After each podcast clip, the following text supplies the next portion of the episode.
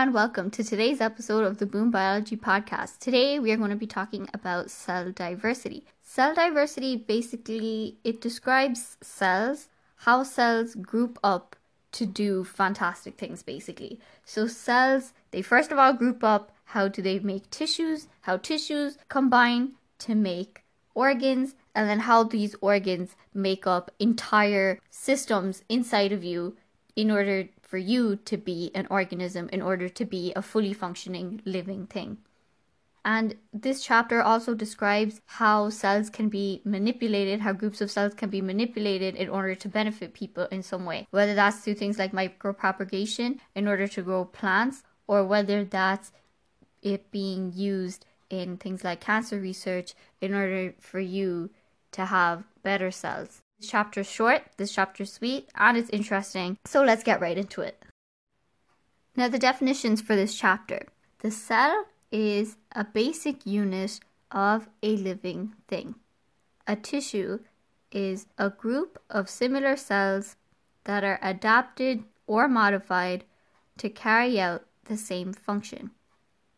Tissue culture, then, is growth of cells in or on a sterile nutrient medium outside an organism. An organ is a structure composed of a number of tissues that work together to carry out one or more functions, and an organ system finally is made up of a number of organs working together to carry out a particular function. So, our learning outcomes for today's chapter First of all, we're going to be able to define the cell and what the cell is. Then we're going to be able to define what a tissue is and give examples of two plant tissues and two animal tissues. Then we want to explain what tissue culture is and give two ways in which tissue culture can be used.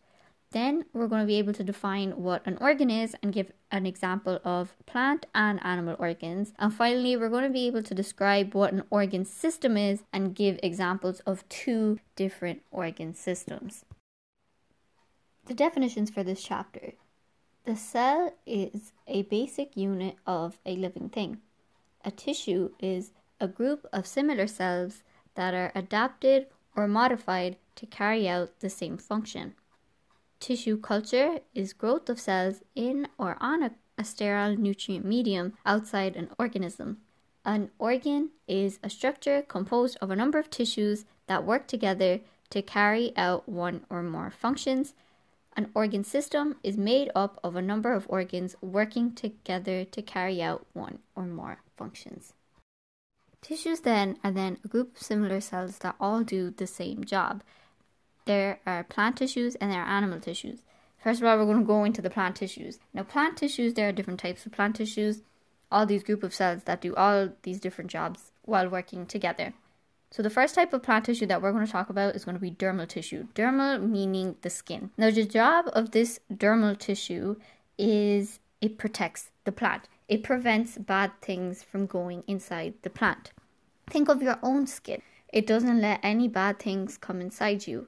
That's why your dermal tissue it acts the same for plants. It doesn't let bad things get inside. It's made up of one layer of cells and it surrounds the whole plant because the whole plant obviously doesn't want bad things to get inside of it. It's found as a cover, just like your skin acts as a cover of on your own body. It's found on your leaves, it's found on the stems, and it's found on the roots. Now, these, since they're on the very outside, think of them as having an extra little shield. They have a slightly thicker cell walls than normal plant cell walls would. And they have what's known as a waxy surface on the top of them. They have a a stronger kind of a more harsher texture, a waxy texture. And this is waterproof because you don't want too much water getting into the plant either. So this waxy stuff is what's known as a cuticle. And again, its job is also to protect the plant. It acts like the skin. Think of the skin on your body. The dermal tissue acts like the skin for the plant.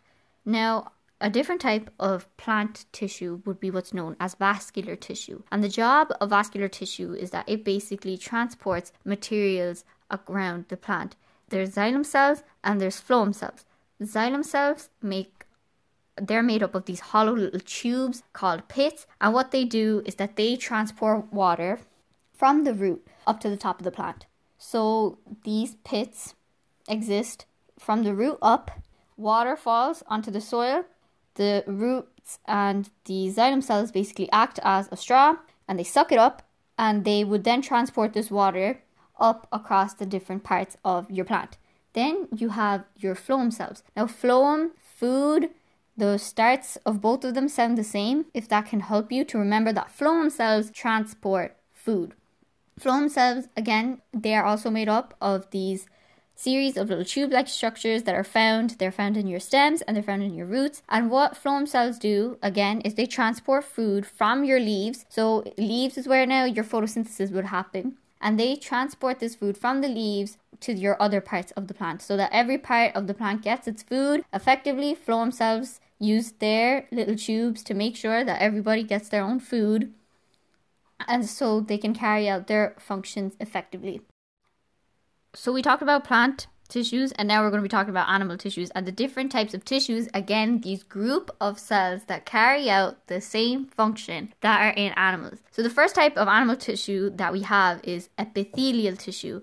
Epithelial tissue is basically like tissue that's present on the skin. Then you have connective tissue you have muscular tissue and you have nervous tissue Connective tissue is made up of a number of cells and they're all spread out in basically like a matrix. There's all this bonding between them. And what it does is that it joins and supports other body structures. So it joins and supports the body structures together. It acts as a bridge. It connects the different types of cells together so that they can carry out the same function basically. So the different types of connective tissue. Again, connective would be the general, but there's all these different types of tissues and all these different types of cells. How do they group themselves together? So, an example of connective tissue would be adipose tissue. It stores fat, it stores cartilage, it stores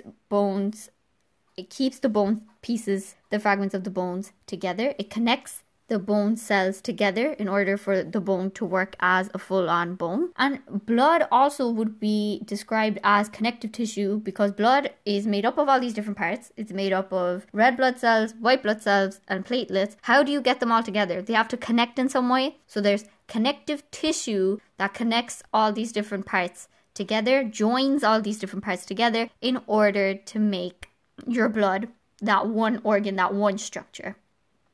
And then finally, you have nervous tissue. Nervous tissue, it's made up of what's known as nerve cells, and these nerve cells are called neurons. What neurons do is that they carry electrical impulses to and from the brain and the spinal cord in order for you to carry out a specific instruction. In order for you to do something, your brain sends signals using neurons, these connective cells, these connective tissues and they carry electrical impulses. So your brain uses electricity. It gives these impulses to your neurons, and these neurons then use their nervous tissue to carry the signal from the brain to the spinal cord. Now, moving on to organs. Organs, what are they, first of all? An organ is basically a part of your body that does a job in simple terms. The actual definition is a structure composed of a number of tissues that work together to carry out one or more functions. The unit of the human body or any living thing, cell, groups of cells, tissues, groups of tissues working together in order to do the same job, that is what your organs do. So, organs are they are quite big. You can see a lot of your organs so in plants, an example of organs would be your roots, your stems, your leaves. All of that would be your organs. It's one part. It has a job, and they all the tissues in it work together to carry out that job. And then in animal organs, you would have your heart, for example, and your heart has various tissues in order to carry out the function of the heart, which is to pump blood across the body to and from, like clean blood, bad blood. And okay, so how do the different tissues work and organize themselves? So the walls of the heart, the outside The heart, the walls of it, the outside of it is made up of muscular tissue. And then obviously the outside has its own gate or its own membrane. And that membrane, that skin, that protection that the heart has, that is what's made up of epithelial tissue. And then since your heart pumps blood, makes blood, you know, the the blood also needs its own connective tissue. So remember previously we talked about red blood cells, white blood cells, and platelets. In order for all of them to come together to be blood, you would need connective tissue in your heart. And obviously, your heart, in order to be able to do its job, it does reply depend on your nervous system. So what it does is your brain sends a signal through your neurons or your nerve cells and your nervous tissue that goes down to your heart and in your pacemaker, which would signal for the heart to keep pumping. With tissues, tissues again being a group of cells that work together to carry out the same function, the advantage of tissues is that you can use them in order to do what you want. So, and this growing of tissue culture and manipulating those cells to do what you want is what's known as tissue culture. Tissue culture is basically the growth of cells in or on a sterile nutrient medium outside an organism. It's grown in an artificial environment, it's grown outside of the parent, so it's what's grown in what's known as a in vitro growth system it means outside an artificial environment, usually in some sort of like glass tube or something. And you what you do is you it works on this principle that you basically take a bit of the tissue out from the plant, you put it into your glass, your glass tube or whatever, and you give it the nutrients and whatever it needs to grow, thrive, and then it will carry out the function that you wanted to, depending on what part you took the original cells from. And they're used to grow plants, they're used in things like cancer research, and they're used in things what's known as a skin graft. In order to make more plants, the specific type of tissue culture for that is what's known as micropropagation. It's the growth of large numbers of plants from very small plant pieces. So, what you would do is you cut a piece from the parent plant or cut a piece of the vegetable, for example, that you would want to grow because this would be really good for growing vegetables. So, you'd get, for example, a carrot and you or carrot cells from your carrot, you cut a piece off the parent plant. What you do then is you put it in your nutrient medium. You're going to put it in your glass containing the nutrients, the food that it needs in order to grow. You put the cells onto that. Now, the cells, they have their food, they have what they need in order to grow, so they're going to continue growing. They're going to do their job.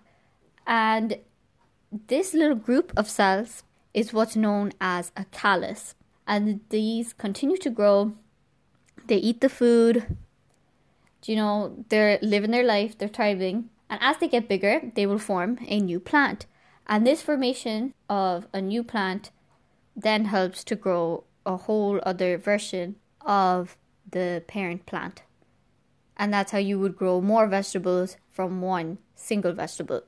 It helps in the fact that all of the new organisms they're all genetically identical and they you can get a load of plants made in a very small amount of time because you're giving it all the nutrients and whatever it needs to grow and it grows artificially. So you get like big numbers out of a small amount of time and they're all genetically identical they're all the same. So it's it's really helpful in that sense. And then you would also use your cells in order to carry out cancer research so, what is cancer? Cancer is a group of disorders in which certain cells lose their ability to control both their rate of mitosis and the number of times that mitosis takes place. Mitosis being cell division. So, it what it does is that you lose the ability to divide your cells. They'll divide in a way that's either not right, divide too much. You know, your cells basically go wild because they're not doing things in an orderly fashion, and that causes problems for the human body. And cancer cells, what they do is they make these special antigens they aren't that aren't present in your normal body cells. Now, another use of tissue culture is skin grafts. So, how this works is that you, for example, you burn yourself like really bad, like your skin is really damaged bad, and you need to replace that skin because you want it to look normal, like you don't want the burn marks there. So, what happens is that what they did before, what they used to do, was that they used to cut off your skin from another part of your body and stick it on through an operation. They'd stitch it on to the part that was burnt, and then your skin would look fine again. But now, thanks to tissue culture, what they do is they get a bit of your stem cells, or stem cells are basically your unused body cells, in that they don't have a particular function, they haven't been assigned a particular job yet, they're just there. So, you take some of those stem cells, cells that haven't been given a particular function yet, and you grow them. And what happens is that once they grow, you make them grow. You manipulate them in such a way that they look like your skin. And then you put that on, like you take the burn part and you put that on instead. And they make your skin look fine again. And what it does, like the benefits, obviously, you don't take skin from one part of your body and have to stick it onto another. And it won't be rejected because the cells used to make the new skin were already from the person themselves. It was their own stem cells, so the body won't reject it. So finally, when organs all come together, they make up an organism or a living thing. And in an organism, various systems work together to make you you. So, an organism, an example of an organism would be a human being. And if you wanted to go, you know, back down to the very basics, you're made up of a cell. Cells would make tissues, like the group of the cells working together, for example, would make your blood tissues, your skin, your epithelial tissues, your connective tissues, your nervous tissues, all of those different types of tissues. Tissues being group of cells that work together to do the same job those tissues come together and form organs, and organs are a bunch of tissues again working together to do the same job, a part of your body. And then the organs would work together to become organ systems, and all those systems, that system would work together to carry out the one job. For example, your digestive system, in that if the job is to break down food, but it uses different organs to break down that food and finally, you have you. You have yourself, the whole full organism. All those building blocks made you up. And with that, we're going to end this chapter. And I really hope you enjoyed today's podcast. You learned something, you understood it. I know this chapter is short and sweet, but and the tissue culture part, while it is really interesting, it's just there's a lot kind of like cells, tissues, learning it off. But once you get it, once you realize that it's all connected, it's you start small and you make it big, it'll be fine. Thank you so much for listening, and I hope you have a good day.